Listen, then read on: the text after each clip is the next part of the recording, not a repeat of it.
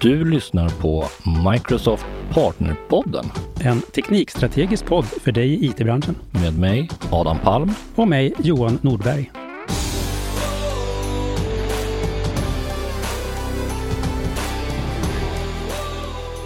Hej och varmt välkomna tillbaka till episod. Vilken episod är vi på nu Johan? Eh, Jag tror att det här blir 95. Så snart måste vi ju fira. Snart 100-årsjubileum. Ja. Otroligt. Uh, vi har en, en gäst idag. Vem är det vi har med oss? Idag har vi med oss Daniel Henrikes. Eh, Vill du presentera dig själv Daniel? Ja, det, det kan jag göra. Absolut, inga problem. Ja, Daniel Inrikes jobbar som utvecklare på Erik Penser Bank eh, just nu tillsammans med Jimmy Engström som ni har haft som gäst ganska nyligen tror jag. Ja, stämmer. Eh, Men annars håller vi på mycket i communityt med fokus på .NET MAUI, kör det på YouTube, pratar om det på lite konferenser då och då. Och så vidare. Och det är ju det Xamarin som jag har hållit på med de senaste åren och jag gissar på att det är därför ni ville ha med mig idag. Det är det jag pratade om när jag var med av er podcast tidigare, fast då har jag bara träffat KH tror jag. Just det. Precis. Sist att vi är hemma i hans källare. Han har Ja, just migrerat. det. Till det med det. Precis. Karl-Henrik han har flytt landet. Ja. Han Ja, ja. Orkar inte med oss längre. Nej, okej, så det är ert fel. Det, Eller var det efter mitt besök hemma hos han kanske? det kanske var så. Han, plötsligt så fick han inte ha sina kläder i fred längre. Nej. Det är, eh, vi träffar, jag känner att vi träffar många content creators. Johan, Ja, och det är nog ingen slump. det är det nya svart. Ja. Nej, men jag, jag tänker så här när jag har funderat på vilka man vill prata med så Daniel är ju också MVP, eller hur? Yes. Ja. MVP pratar mycket på konferenser. De typ YouTubar, poddar. De är bra på att prata, de kan sitt ämne. Perfekta gästerna helt enkelt. Jag kan testa att köra en podcast med folk som inte kan sitt ämne. Det blir, det blir Eller prata slags andra ämnen med de som kan sitt ämne. det blir en sån här extrem podcasting när man bara pratar med folk som inte är bra på att prata och inte kan något ämne man vill prata om. Skulle kunna bli ganska roligt också. En helt ny nisch. Kanske det vi ska göra på avsnitt 100. Hitta den minst lämpliga gästen någonsin för ett ämne. Sveriges sämsta utvecklare. Ja, eller bara prata utveckling med någon som absolut inte jobbar med utveckling. Ja, exakt. Ja. Då Alltså, typ- ens- kan, då kan du ju bara prata med mig Johan. Ja, Precis, vi skulle kunna ha ett eget avsnitt. Där jag försöker prata teknik med dig och du bara... Eh... Sälj. Hur säljer man det här? Ja. Men, dagens ämne, Maui. Eh, Ja. ska, vi, ska vi börja bara med att sätta scenen. Vad är Maui och vilket problem löser det? Ja, .NET MAU är ett eh, ramverk kan man väl säga för att bygga cross-platform-appar för iOS, Android, Windows och Mac. Och man gör det med .NET då, kan man säga. Så det är Så man kan-.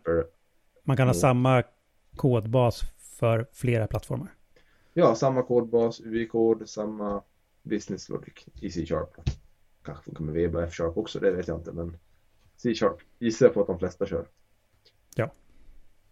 Och kan det någonsin funka lika bra som att skriva specifikt för, var, för varje enskild plattform? Ja, absolut. Ja. Du, du, kan ju Nu, skriva, nu för tiden kan det det. du kan ju också skriva separat för varje enskild plattform med .NET om du vill. Man behöver ju inte använda eh, UI-ramverket i MAUI utan det som man kan ju använda som tidigare hette Xamarin iOS till exempel för att göra S-appar. Det heter ju nu dot, iOS för .NET eller .NET för iOS kanske. Men det pratar man inte så mycket om längre utan allting ryms liksom under paraplyet MAUI. Men MAUI bygger ju på det och det har ju tillgång till allt som du har tillgång till på när du bygger ja, native. Vet inte om vi ska kalla det heller. För det är Nej, visst är det svårt native. att veta vad man ska kalla det nu för tiden. Ja, För det är native det är fast man gör det med något annat. säga. Kan, eller Objective-C. Mm. Men allting är ju native, kompileras ju ner till native. Så att man har inga egentligen prestanda, eh, vad ska man säga, straff för att man använder det här istället för att .NET använda språk som man... kan ju ha prestanda problem eller sådana saker, men det är ju egentligen beroende alla ramverk du lägger uppe på. Oavsett om det är ett Swift-ramverk eller ett annat ramverk kan ju ställa till problem. Din egen kod kan också ställa till prestandaproblem. Sant. Jag brukar, jag brukar säga det går att göra, skriva dålig kod med alla språk och alla teknik. Exakt. Precis. Ja, så det här är alltså för att kunna kanske framförallt bygga mobila appar men att slippa göra dem unika för varje enskild plattform. Är det, är det en bra Precis. Det kommer ju från Xamarin Form som man har hört talas om det innan. Det är ju nästan, nästan en evo, evolvering, eller vad säger man på svenska? Utveckling? En, nästa, ja, en utveckling ja. av Xamarin Forms. För. Ja. Fast det är mer i liksom, .NET sen de tog, Microsoft tog över har de ju hela strävan att göra liksom ett .NET. Men du sa att det var för mobila plattformar. Jag skulle säga att just Maui har mer fokus på desktop också jämfört med Xamarin Forms. Ja. Med, eh, för Mac och för Windows. Men det går att skriva för mobila plattformar också. Ja, absolut. Ja. Det är väl det de flesta gör skulle jag tro. Men de Mm. fokuserar mer på desktop nu. Jag, eh, en gång i tiden, in, innan jag Innan jag lärde mig att göra som skriva native-appar med, med Objective-C och Swift och Java Kotlin så försökte jag faktiskt ge mig på Xamarin Forms som jag kunde .NET och C-sharp så bra. Men på Mm. den tiden, det här var väl kanske typ åtta år sedan kanske. Då kändes det som att man ändå behövde göra så otroligt mycket. Man behövde kunna så mycket Objective-C eller Java för att komma någon vart. Den biten förstår jag har blivit mycket bättre nu. Så jag är lite nyfiken på om du, om du bygger en Maui-app. Behöver du kunna liksom native-bitarna själv fortfarande? Nej, egentligen inte. Du kommer ganska långt utan att kunna det i alla fall om vi säger så. Men det är aldrig någon nackdel att kunna de underliggande API-erna. Du, behöver- ska säga, du behöver inte kunna kanske Swift, Objective-C, Java, Kotlin. Men du behöver kunna plattformen och veta vad du kan göra med dem. Det är ju, ska du göra bra appar då tycker jag nog att det är en förutsättning. Ja, I alla fall att du har någon i teamet som liksom är bra på iOS, bra på Android. man, man bör ha en förståelse för typ UI-kit eller hur man nu gör på Android. Ja, eller liksom i alla fall grundande och sen framförallt när man börjar komma till man vill använda eh, sensorer och sådana saker. Nu finns det ju mycket liksom, plugin så vi har Xamarin, inte Xamarin, Maui Community Toolkit och det finns en hel del inbyggt i Maui som wrappar liksom, native-saker in så att du kan använda det i gemensam kod också. Men i vissa appar kommer du till slut komma till någon gräns där du ja, men nu behöver jag använda liksom, Apples API för att göra det här. Ja, men då kan du ju göra det, för det finns ju där. Även om det kanske inte syns i första stunden när du börjar bygga din sammelapp till exempel. Men skulle du säga att det är i, i React Native som, som jag använder mycket, där hittar man ju ofta liksom paket som gör de där variationerna åt en ganska mycket. Så att det paketet i sig vet hur man gör på iOS, det vet hur man gör på Android. Så jag, och får, jag får ett gemensamt API för det. Är det liknande community och ne, liksom, ne, ska man säga? Ja men lite, ja men hela community-biten runt komponenter och sånt. Är det liknande i Maui Ja. nu? Absolut, det finns jättemycket på Nuget. Mm. Och mycket som var det som heter Xamarin Essentials tidigare som gjorde mycket sånt med GPS och sånt. Det är inbakat i Maui. Det får man ju utan att behöva installera någonting extra nu. All right. Hur, eh, hur gör man gränssnitt och sånt med Maui? Är det liksom typ Blazor eller HTML eller vad, vad använder man i det här sammanhanget? Flera sätt. Du kan använda Blazor, men då blir det ju inte ett native UI.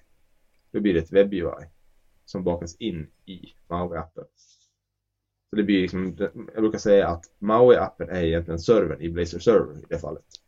Okej. Så det genereras i appen. Det är ingen, det är ingen extern server som du anropar för att köra Blazor-koden och det är inte heller WebAssembly.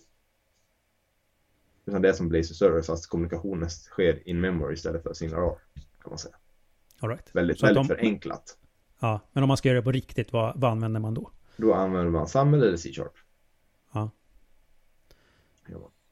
Är det, skulle du säga att det är en... Om man typ kan HTML, skulle man känna igen sig ganska mycket? Eller är det något helt nytt tänk som man behöver sätta sig in i? Alltså HTML och SAML. Alltså egentligen är ju både och det är bara markup på ett sätt. Mm. Det är ju inte, det är ju som React och React Native på ett sätt. Mm.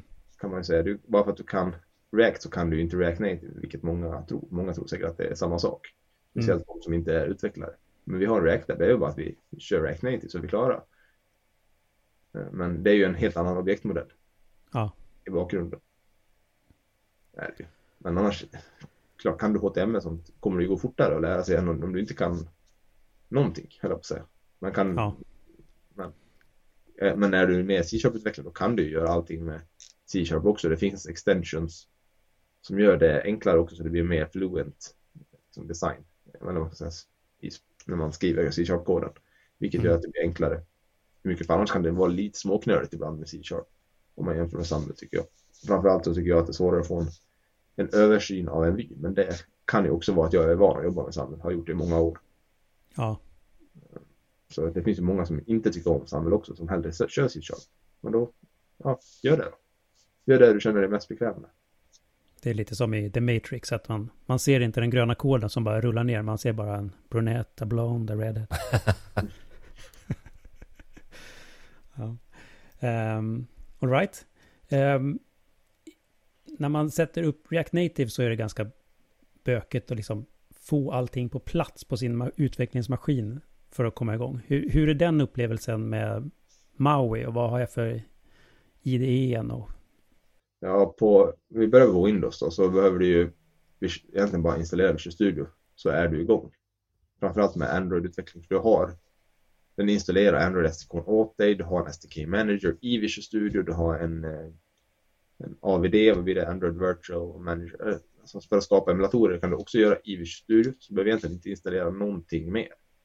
All right. Eh, och för iOS så kan du antingen köra den kolla för Hot Restart av någon anledning då behöver du inte heller ha en Mac kopplad till för att köra iOS, utan du kopplar in din iPhone. Måste du ha. Och jag tror att du måste ha ett utvecklarkonto och för att kunna köra det också.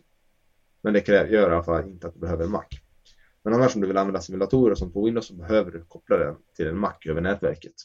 Och den Macen behöver ha Xcode och den här agentservicen. Men den installeras även remote.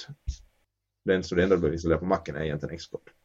Så har jag någon gammal typ Mac Mini stående så kan jag ha den som liten agent för att ändå utveckla på iOS på Windows. Absolut, det kan du. Det låter nästan lite för magiskt för att man tror på och det. funkar mycket bättre ja. än det har gjort i början. Ja. Den där agenten kunde strula till och från. Men jag tycker att det funkar rätt bra. Det går ju även att köpa mackar i, molnet om man vill det.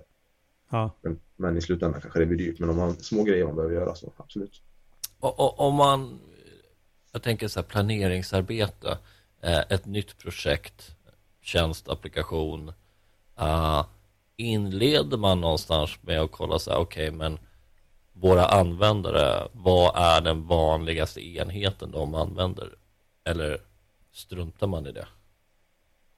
Om man tänker så här, ja men eh, 90 procent av våra mobila användare, de kommer komma från iOS, men Eh, 60% av våra desktop-användare kommer komma från Windows. Uh, är det någonting man väger in i ekvationen eller? Ja, det tycker jag du bör göra. Det är bra att veta vilka, vilka enheter du behöver testa på om inte annat. Och var du ska lägga fokus på testning och var du ska lägga fokus på att optimera. För även om det är delat så kan det ju vara liksom skillnad att ja, men det här såg lite snett ut på Android till exempel. Men det kanske inte gör någonting om det ser snett ut på en sju år gammal Android. Om det är 0,5 procent av användarna som använder den. Då kanske det är bättre att fokusera på iOS 16 där du har, som du sa, 90 procent av mobila användare. Eh, så visst, det är väl bra. Det är väl lika med webb. Hålla koll på var du har dina användare där också. Så du vet vad du ska fokusera. När man kör 90 procent fortfarande Internet Explorer i någon closed miljö någonstans. Då kanske du inte ska optimera för Chrome. Nej. Vad skönt det hade varit om det bara fanns en webbläsare. Ja, absolut. På gott och ont. Eller ja. ja. Det var ju nästan så ett tag. Med alla körde Internet Explorer 6 och det var det bästa som fanns att utveckla mot. Mm. Ända tills det inte var det längre. Alla körde Netscape. Ja, det fanns en tid för det också. för, för innovationen kanske det inte är så bra om det bara finns en. Nej. Men ja, för utvecklare det var skönt. Det var skönt att ha en enhet att, som, att utveckla för, absolut. Du behöver inte bry dig om det funkar på någon annan eller inte. Men jag tycker ändå att eh, både för, för webb och mobilt, alltså om man tänker sig mer apputveckling, så tycker jag det blivit mycket lättare senaste åren med den. I, i början när jag gjorde appar så tyckte jag det var jättekrångligt att på Android så fanns det en ziljon olika skärmstorlekar som alla betedde sig lite annorlunda. På iOS fanns det en. Men nu är ju även iOS liksom nästan unik per enhet och per iPad. Så att jag tror att man har, alla har nog fått in i sin skalle att tänka responsivt när man gör design och hur man bygger saker. Kommer ni ihåg VAP? Ja, Ja, små fragment. Där, där kan jag tänka mig att det fanns en del utmaningar. det var en riktig age reveal och dra upp det Adam. Nej men tittar man på skillnaden mellan Android så designspråket har ju blivit mindre skillnad om man jämför med för tio år sedan också. Nu apparna ser ju ganska lika ut och har ungefär samma komponenter överallt och så vidare. Så det är ju mycket enklare nu. Du, behöver, du kan ju göra en, vet jag, en bottom tab både på Android och iOS utan att någon skriker. Till och med Google gör ju bot- bottom tabs nu. Det fanns ju inte när jag började med apputveckling. Då fick man Nej. ju lov att hantera det olika. Jag Och det med. gjorde Och- viss del, men Xamarin-formskomponenterna hanterade ju det olika åt det också. Så nu, men ja, det var ändå Och just, just de där grejerna med hur man navigerar i en app och hur det känns när man scrollar. Det är en sån otroligt viktig del för att den ska kännas native tycker jag. Alltså att backknappen ligger några pixlar fel gör att illusionen försvinner på något sätt. Det är ju många Flutter-appar skulle jag tro och säkert en del React Native-appar som har fel bakåtknapp på iOS också. De har ju den här som den ser ut på Android överallt. Vilket jag kan störa mig på ibland också, men jag gissar på att vanliga användare inte gör det på samma sätt. Fast det är lite sådana grejer som jag tycker att man, man inte riktigt tänker på det aktivt. Men man känner instinktivt att någonting är fel eller trasigt. Mm. Men det är därför jag tänker om man gör, vi pratade om Blazor tidigare, om man gör ett webb-UI i en app så skulle jag nog ändå försöka göra så mycket av den här grundläggande navigeringen native ändå. Vi lägger tabbarna där eller har en native flyout till exempel istället för en webb flyout. Mm. Det ger en mer appkänsla att göra det så. Och vissa vyer kanske man vill fortfarande ha eh, native just för att få den där känslan att det fortfarande är en app, att du inte är i webbläsaren. Det kommer jag inte ihåg vad den typen av teknik heter, men det här eh, när man liksom applicerar annorlunda tryck till exempel på skärmen så gör den olika saker. Eh, Och lite så haptic. Ja, precis. Eller typ så här olika Mm. typer av gestures och sådana här saker. Eh, För det är ju, det, där delar ju inte plattformarna så det är, de är inte jättelika där. Det måste ju Men vara det- helt omöjligt att börja jobba med, med sådana typer av saker i appar, eller? Så jag tycker även där att de har blivit mer, Ja, det är mycket mer lika nu än det var. ja, Är det så? Absolut. typ ja. så här sve, svepa från uh, ute på kan, vänsterkanten så är det motsvarande go back. Ja, liksom. precis. För det blir man ju tokig på när det inte funkar. Ja, Eller jag blir eller- det i alla fall. Ja, men det är ju också med några listor. På iOS kanske det handlar om att man skulle swipa. På Android då var det som man långklicka och sådana saker kunde det ju vara för några år sedan. Ja. Men nu känns det som att swipa listor, det är ju vedertaget på allt. På ett helt annat sätt. Så att jag tycker allt sånt har mer gått mot att det blir lika. Und- Undrar om det är en eh, ett effekt av att fler börjar göra mer cross-plattform-utveckling med React Native eller Maui eller liknande varianter. Att, Tro att det säkert är det. Sen tittar de väl såklart på varandra också. Ja, men vad är bra? Vad vill användarna ha? ja, iOS och, eller Google och Apple tittar på varandra. Där också. Förutom att Apple snor en massa gamla Windows Phone-grejer hela tiden också som kommer. Ja, Windows Phone är det som är lite... De satte ganska många trender även fast de själva inte lyckades överleva dem. mm, de kom tillbaks fem år senare och var the new hot stuff från Apple Ja. istället. Precis. Det är open season på alla gamla Windows Phone features. Mm. Jo, men lite så Ja. faktiskt. Mm. Det, det är revolutionerande står Apple och säger på någon scen. Men vi hade det här i Windows Phone för fem år sedan. Då klagade alla på det. Jag tycker det var roligt med senaste Apple-eventet där de så här, visar upp en telefon som ser exakt likadan ut som den förra telefonen. Annars så bara, det är all new design. så bara, vänta, hur kom det fram till att det liksom? Ser exakt likadant ut. Och det är ett helt nytt projekt. I, vad nu de ja, använder ja, för applikation för, för att göra designen. Exakt, en ny, ny 3D-bild.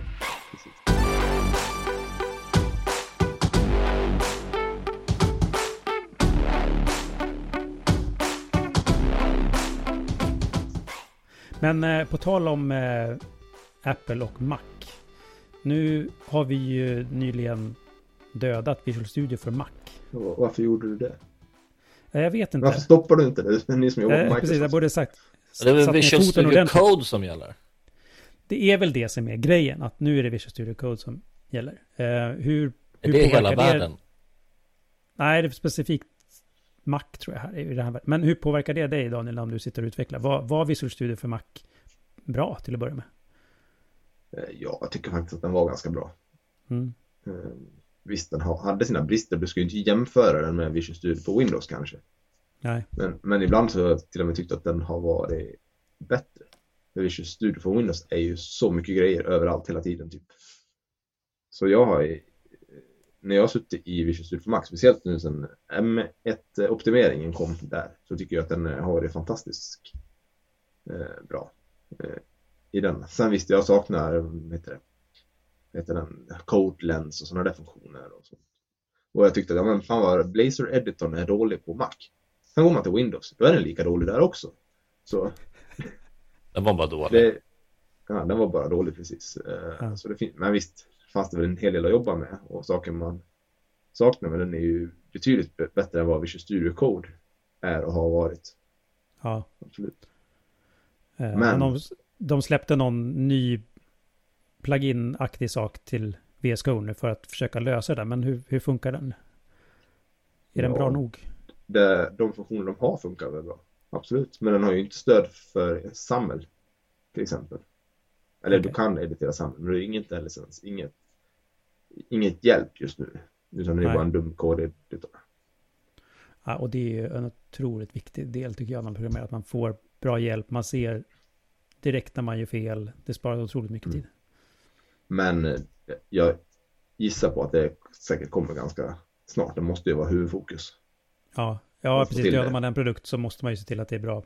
För ändå Apple-användare är ett st- stort utvecklar-community nu.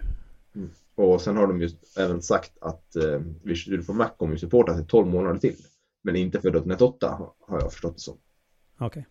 Utan du kommer ju kunna fortsätta använda den för .NET 6 och .NET 7 som har väl support ett tag till båda två skulle jag tro. Eh, Men för .NET 8 så, ja visst du kan använda det som finns idag för det finns ju lite preview features i Visual Studio för Mac. Om du inte använder Visual Studio Preview, för den är äldre än den som ska vara stable. Har du eh, testat att bygga med Maui för JetBrains Rider någonting? Eh, nej, inte direkt faktiskt. Jag körde, testade en del med Samarin förut och tyckte inte att den var tillräckligt bra då. Så jag slutade. Men eh, jag vet många som använder den idag som säger att den är bra så det kanske är dags att ge den en chans igen. Ja, jag tycker Rider är otroligt bra för .NET-utvecklare i allmänhet. Men jag har inte testat själv för Maui ännu heller. Sen är det ju så att man måste ju faktiskt ge den kanske någon vecka eller några, åtminstone en vecka och försöka och bli van i hur saker och ting fungerar. Det är Träna största problemet när man, ja men det är ju lika om man går från Visual Studio till Visual Studio Code. Det handlar ju också om att vänja om sig.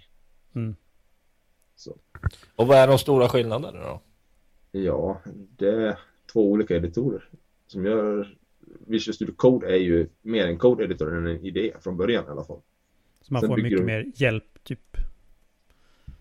I, Ja, det är väl och C-sharp har ju aldrig varit riktigt bra i Visual Studio Code heller förrän kanske nu med C-sharp DevKit som kommer som är i preview också.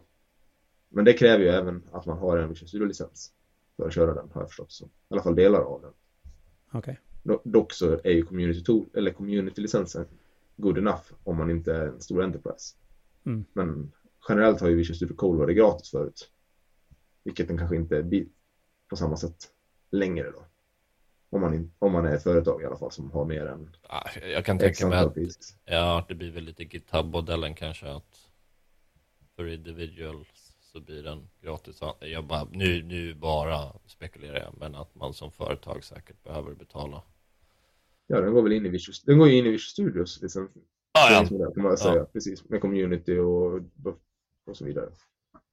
Den är ju också gratis för hobbyutvecklare att använda. Mm. Och även Men, små men företag. Adam, för att bara göra en kanske, kanske lite dålig liknelse, men ändå en okej liknelse tror jag, med så här VS Code jämfört med riktiga Visual Studio. Så jag skulle säga att det är lite som att använda Office-paketet på webben eller Office-paketet på desktop. Webbversionen är förvånansvärt bra, men den kan inte riktigt jämföra sig med Nej, det är det. Lite så. Den, den halt, haltar nog lite, men ungefär. Ja, jag tror säkert att den kan bli lika bra som Visual Studio för Mac. Det Ja, kommer, men den kommer ju aldrig ha alla features som Visual Studio på Windows har. Det tror jag inte. Inte så länge de väljer att fortsätta utveckla Visual Studio på Windows och det finns väl ingenting som tyder på att de inte kommer göra det nu i alla fall. nej. Och då är också frågan så här, Visual Studio Code tycker jag man ofta väljer för att den är mer lättfotad. Men ska du ha 350 plugins så lär den inte bli lika lättfotad längre och då kan man fundera på, är Visual Studio, den stora versionen, ett smartare val?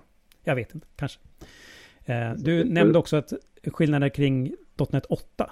Vad, vad har Mm. hänt med MAUI i .NET 8? Jag har förstått att det har fixat ganska mycket problem. Ja, framförallt så skulle nog säga att det är det som har hänt. De har fixat massor med problem. Mm. Eh, Jag läste igår lite snabbt eh, att då var det typ Preview 3. Då hade de fixat 300 issues på GitHub. Mm. Och nu är vi väl på RC1 och har passerat 8-9 previews. Så de har ju fixat jättemycket buggar, prestandaproblem, minnesläckor, sådana saker. Och de har även lagt till lite nya features. Mest med fokus på att göra desktoputvecklingen bättre med menyer och snabbkommandon och sånt. Så du kan köra med tangentbord på ett annat sätt. Okej. Och musklickningar och sånt också. För att göra, liksom, ja, men göra det bättre på desktop. Så att för att använda de här små liksom, grejerna som du vill ha på din desktop som kanske inte är nödvändiga för att appen ska funka. Men ändå för att du ska kunna vara produktiv. Mm. Så de gör det lättare att implementera sådana saker. Men annars är fokus på stabilitet, prestanda och ja, att det ska funka bra helt enkelt. Det har ju varit mycket saker som kanske har varit problem. Kanske inte så stort som det är om man lyssnar på folk som hörs eller säga, på Twitter och Facebook och alla de sociala medier. För det är ju bara de som har problem som hörs. De som inte har problem, de går ju inte ut och skriver det oftast. Nej, de sitter hemma och kodar och är glada. Men eh, som jag hade en diskussion med någon tidigare att visst, det finns problem, men de flesta problemen är ganska lätta att komma runt. Ja, kanske justera lite padding eller jag skriver en liten handler med två rader i iOS-kod så är det löst. Och jag har ju inget problem att göra det, men det kanske är för att jag har hållit på med Xamarin Forms sedan version 1.0 och som du sa, då fick man göra väldigt mycket native i början för att Mm. plugga in där Xamarin Forms inte räckte till. Så, eh, Men är, det inte lite det som är den stora skillnaden på ju mer senior utvecklare man blir? Det är egentligen bara hur många problem jag har hunnit stöta på och ta mig runt. lite så är det ju absolut. Eh, hur, eh, hur stor efterfrågan på Maui är det bland kunder? Liksom, har, har kunder förstått att det här är bra sak att ha om man går till något bolag som redan använder mycket .NET att det faktiskt går att göra de här grejerna? Eller hur, hur känner du kring dem? Ja, jag upplever att i Sverige har det varit ganska svalt ett tag. Både San Marino och Maui. Jag jobbade ju till, som konsult för ett halvår sedan och jag, det var inte mycket förfrågningar egentligen på de Nej. bitarna. Jag vet en hel del stora företag som kör det.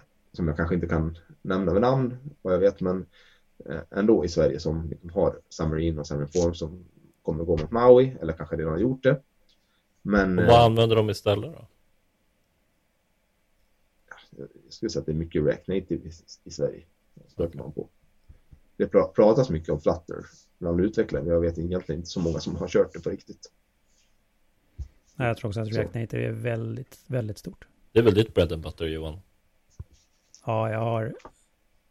Och jag, så här, jag tror att jag har testat i princip alla sådana här cross-platform-varianter. Innan jag lärde mig Objective-C och Swift och Java så försökte jag med typ de här webbaserade phone gap-varianterna. Jag testade Titanium, jag har försökt med Xamarin Forms. Sen så bara så här, "Nej, fuck it, nu kör jag native på riktigt. Jag gjorde det. Men sen så när jag lärde mig React och började testa React Native nu väljer jag ju aktivt det istället för att använda Swift UI, även fast jag kan det. Eh, Men jag tycker också otroligt mycket om .NET.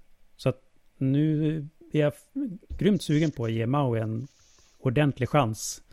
Och se hur det, hur det liksom står sig mot React Native. Då skulle vi gå på .NET 8 direkt, inte 7 för det är mycket Exakt. saker som är löst. Men eh, Precis. för att återgå till det här med förfrågan så tror jag att i, utanför Sverige så tror jag att både Xamarin Forms och Maui är större. Mm. det jag upplever det i alla fall att det är mycket större intresse man har på konferenser utomlands. Ja. än vad- nu var det i och för sig ganska mycket intresse på Svethugg i vintras när vi hade David Orton och Maddie Led, vad heter hon nu, Montakila, hon bytte namn precis där och Gerald Verslus där liksom från Microsoft och det var ju fullpackade rum när de pratade om Maui. Så det var kul ändå. Så jag, även om ni kanske inte använder det mycket så verkar det finnas ett stort intresse att se vad som händer i alla fall. För jag tror att det finns ju jättemycket utvecklare, utvecklare som vill köra Maui hellre än React Native. Eh, Men som sagt, i Sverige är det lite svårt. Och tittar man på min YouTube-kanal så är ju de flesta tittarna är USA, Tyskland, eh, Storbritannien, Indien. Mm. Det är väldigt liten andel som kommer från Sverige. Jag får, jag får intrycket både med, med Blazor och Maui att .NET 8 kommer vara en riktigt viktig release för att få de här grejerna till att vara någonting som är värt att testa till att vara någonting som det här är på riktigt. Mm, Nu kör vi. Absolut. Speciellt för Maui. Blazor skulle jag vilja säga att det har redan börjat hända i Sverige. Ja, Det, det har släpat mot andra länder. Man, folk har varit, pratat jättemycket om Blazor och hur häftigt det är och coolt och så vidare i USA. Och man lyssnar på podcastar och hör liksom folk därifrån att det är så hett. Man, det har inte jag upplevt i Sverige, men liksom ett halvår senare då börjar man, nu börjar det komma förfrågningar på Blazer, Man ser att företag använder det. Tittar man på och jobbar någonstans, men de frågar efter Blazor. Mm. men jag tycker också det känns som att det löser ett mycket större problem tack vare .NET 8 än vad det gjort tidigare. Typ server-side rendering är inbyggt och enkelt, vilket gör att nu kan jag plötsligt bygga även en traditionell sajt, inte bara något internt adminverktyg. Det alltså, blir mer likt allt som jag har gillat med Next.js och- eller Absolut, React det går Native. ju Och mer så. åt det hållet. Men du har ju haft server-side rendering, eller pre-rendering åtminstone tidigare Ja. också. Absolut. till och med med WebAssembly om du har kört serverade via en server. Mm. Men det kommer ju bli mer sömlöst mellan där och det kommer bli eh, ja men mer som du säger mot som Next.js med server-side rendering. Och Ja, lösa Ja, men det är bara där, det- absolut. default när man sätter upp projektet, inte att man ska förstå hur man trixar till det. Men en Blazor server site, det finns ju ingenting som kan vara snabbare att leverera egentligen till det, för den levererar så extremt lite till Ja. användaren från början. Det, det gör ju, en Next levererar du ju ändå mer, för då levererar du ju allt statiskt, men Blazor server det genererar ju liksom bara ett litet skal och sen kommer allting efterhand. Mm. Så de sajterna är ju blixtsnabba och ladda första. Här. Sen kanske det blir mer serverbelastning på dem, absolut, eftersom allting renderas på servern hela tiden. Men det är ett, jag tycker det är väldigt spännande webbutvecklingsår i år. Det känns som att vi har tagit ett steg tillbaka och ser mer på fördelarna med server-side rendering. Men vi har kvar allting som har blivit superbra med klientsidan. Så plötsligt är det så att, som att vi får ihop den här lilla heliga graalen plötsligt. Ja, absolut. Och nu kan du ju med, kommer du ju kunna liksom säga att men du kanske vill att första delen av sidan ska laddas pre-rendered, sen tar WebAssembly över och sånt som man inte har frågat efter. Sen Precis. det kom. Exakt. Så jag tror att det kommer bli bra. Och sen att du kan återanvända mycket av den koden och slänga in det i en Maui-app är ju också Ja. bra. Liksom pratar jag apputveckling med folk nu som har hållit på med Blazor, men kan vi återanvända det här? Ja, om ni har gjort det på, om ni har separerat saker på ett bra sätt så absolut. Du eh, Daniel, vad heter din YouTube-kanal? Ja, den heter nog bara Daniel Hinrikes. Okej. Nu söker på det. Enkelt och bra. Jag har mitt Ja. gamla eh, varumärke App in the Cloud kvar delvis också, men det är ju mer bara en liten logga i, i videos numera. Jag hade en podcast som hette det ett tag, men jag övergick till YouTube och jag har fasat ut det namnet. Så söker man på mitt namn då kommer man hitta det. Kanske kan lämna en länk i Det fixar vi. description. Har du, eh, är det några konferenser som är på väg som du ska prata på? Jag ska på Svetug Göteborg i oktober i alla fall. Det vet jag Mm. just nu. Sen kommer det säkert en hel del. Är det, är det Maui Annars du kommer prata om där? Ja, då kommer jag prata om mer native-sidan av Maui. Tror jag. Jag har inte gjort klart tåket helt, men det heter något där. Göra bra appar eller grymma appar med .NET Maui. Vem var det mer vi pratade med som skulle på Svetug? Det var nog Jimmy tror jag. Ja, vad Jimmy. Som Det- tipsade om, tipsade om Ska, det. han ska dit också, så han är ju också med och organiserade och varit mer inblandad i, än, i Göteborg än vad jag har varit. Tror jag. Mm. jag var ganska inblandad, involverad i Stockholm, men jag har inte haft tiden att engagera mig jättemycket i Göteborg nu. Men jag ska dit och prata i alla fall och hjälpa till på plats i tanken. Var eh, hittar man annars mer information och liksom hur, man, hur man lär sig om man vill komma igång? Det finns ju som sagt jättemycket på YouTube, min kanal, eh, Gerald, Gerald Förslust släpper videos, jag vet inte, kanske till och med flera i veckan. Han är betydligt mer aktiv än mig i alla fall. Sitter i .NET Maui-teamet också, så han vet ju allt, höll jag på att säga. Sen finns det ju Learn, Microsoft.com finns det hur mycket som helst. Det finns mycket bloggar också, men jag tror att mycket av bloggarna har flyttat mot YouTube också. På gott Ja. och ont. Det, det känns så. Håller med dig. Jag vet inte om yngre personer föredrar YouTube. Jag tycker, Jo, Det men det tror jag. Eh, vi pratade lite eh, C-sharp tidigare, du och jag Johan, och då fanns, hette det Free Code Camp. Mm. Det fanns någon, finns det något liknande för, för Maui, någon så här, gratis kurs med någon typ av en fin certifiering eller någonting man kan få i slutändan. tror att det är någonting på gång i alla fall. Jag är faktiskt lite osäker, men jag tror att det ska finnas någonting på LearnMicrosoft.com och det hänger väl ihop säkert med en del content som finns på YouTube också. För de producerar ju content själva också. James Montemagno till exempel, ja, David Ortin och hela teamet, Maddy, de gör väl också content och lägger ut och finns i, är med i olika kanaler. Så jag tittade på Teleriks kanal med Samba, så där var Maddy med och Gerald och de som var med och snackade där också. Så och ganska up to date vad, vad som är status av Maui just nu. Dock var det innan de gick ut med Visual Studio eh, för Mac-beskedet. Så det var ju, titta i efterhand var det lite konstigt med vissa saker, typ två dagar innan pratade de om att Visual Studio Code var ett alternativ till Visual Studio för Mac. Men, ja, för, mest för nya eh, utvecklare eftersom de många nya kommer ju in i Visual Studio Code, inte i Ja. Visual Studio. Då är det inte ett alternativ längre utan det är alternativet. Ja, eller ja, i alla fall från Microsoft. Mm. Men en sak vi inte har pratat om gällande det är ju faktiskt att det går jävligt bra att köra Studio för ARM virtuellt på M1-mackarna, eller M2-mackarna också för den delen. Men på M-series-mackar då. Okej. Windows flyter snyggt där. Och Visual Studio finns ju på ARM också nu. Just det. Och Så det, att är, det, är det ett alternativ om du vill ha en... eh, Du kan köra Visual Studio i typ Parallels antar jag då. Ja, jag kör Paradise men det finns ju andra alternativ också. Ja. Men att du ändå kan ha en iOS-simulator körandes på din Mac. Är Ja, det sömnlöst liksom så? Absolut. Och du i Paradise kan du till och med liksom göra fönstren så att Visual Studio är som ett Mac-fönster. Ja, exakt. Så då kan du antingen välja att remota, ja, du måste ju koppla upp den med egen agent, men du kan ju remota eh, bilden från simulatorn in i Windows. Eller så kan du ju köra den direkt på Macen då. Och det är kanske så du gör om du om du har, eh, kommer inte ihåg, kallar det coherence mode kanske. Ja, exakt. Ja, väldigt smidigt. Man typ bara command-tabbar mellan Mm. Windows-appar och eh, Mac-appar som man då bara hörde hemma där allihop. Men det hade ju varit lite häftigt om Microsoft hade levererat Visual Studio för Windows liksom med den där virtualiseringsmotorn inbyggd. Så att du installerade Visual Studio och fick liksom allt det i bakgrunden. Ja, måste de ju, det skulle ju kunna gå att göra ganska enkelt kan jag tänka mig. ja alltså, åtminstone förr i tiden så fanns det ju rätt mycket färdiga VM-images för typ köra olika versioner av Internet Explorer och så här. Så man hade liksom så en liten dev virtual machine som man kunde ladda ner. Som hade såklart då en expiration date. Men Ja, men det skulle ju ganska inte ens behöva, som användare skulle man inte ens behöva veta att du var i en virtuell maskin utan den skulle bara dra igång, Nej. när du startar Visual Studio, drar den igång den, kör igång Visual Studio liksom som en väldigt, väldigt lightweight version av Windows i det. ja, Det hade ju varit fantastiskt. lite som en Docker-container fast med gränssnitt.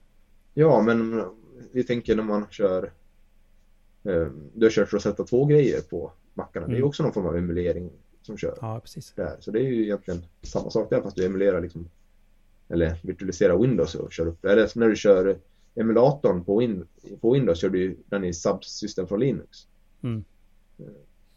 Så den, eh, eller du, kan göra, jag vet inte, det kanske du inte kan i Sverige fortfarande.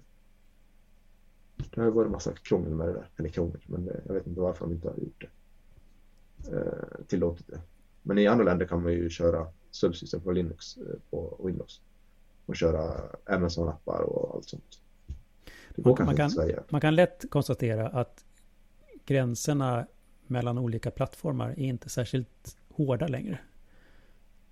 Nej, Som att du kan köra Windows-appar på Mac och du kan köra en iOS-simulator typ på Windows. Du kan köra Android-appar på Windows. Alltså, Mm. Du kör Linux på Windows. Allt bara flyter ihop på något sätt. Absolut. Hörni, ni, eh, vi är över tiden. Vi behöver bara runda av. Det brukar bli så när vi poddar. Adam. Ja, jag vet. Vi är inte så bra på... KH var faktiskt bättre på att hålla tiden än er. Ja, Ja, vi, jag tänker att det inte är så stinsligt heller, men jag vet inte. Kanske. man kanske tänker mest på det själv. Man tänker så här, vi ska försöka hålla en halvtimme så blir det ändå 40 minuter. Men det är, Det är bara inga 25 problem. procent. Ja, det är lugnt. Det okej. Men du Daniel, superstort tack för att du eh, kom och lärde oss massor om, eh, om Maui och hur det är att utveckla med Maui. Mm, Tack, det var bara kul. Jag är som gammal app- apputvecklare jag är grymt sugen på att hitta något nytt projekt och få sätta igång från grunden med Maui istället. Se hur, känna hur det så, Toppen, toppen. Och det är fredag idag så uh, när vi spelar in det här så Daniel, du får ha en, en, trevlig helg. Och tack Ja, för ditt medverkande och på återseende. Och du som lyssnar får ha en trevlig vecka. Du har lyssnat på Microsoft Partnerpodden, en podd om idag, Microsoft. Sverige med mig, Adam Palm. Och mig, Johan Nordberg. Som vanligt hittar du länkar och resurser på aka.ms partnerpodden. Maila oss gärna på partnerpodden at microsoft.com.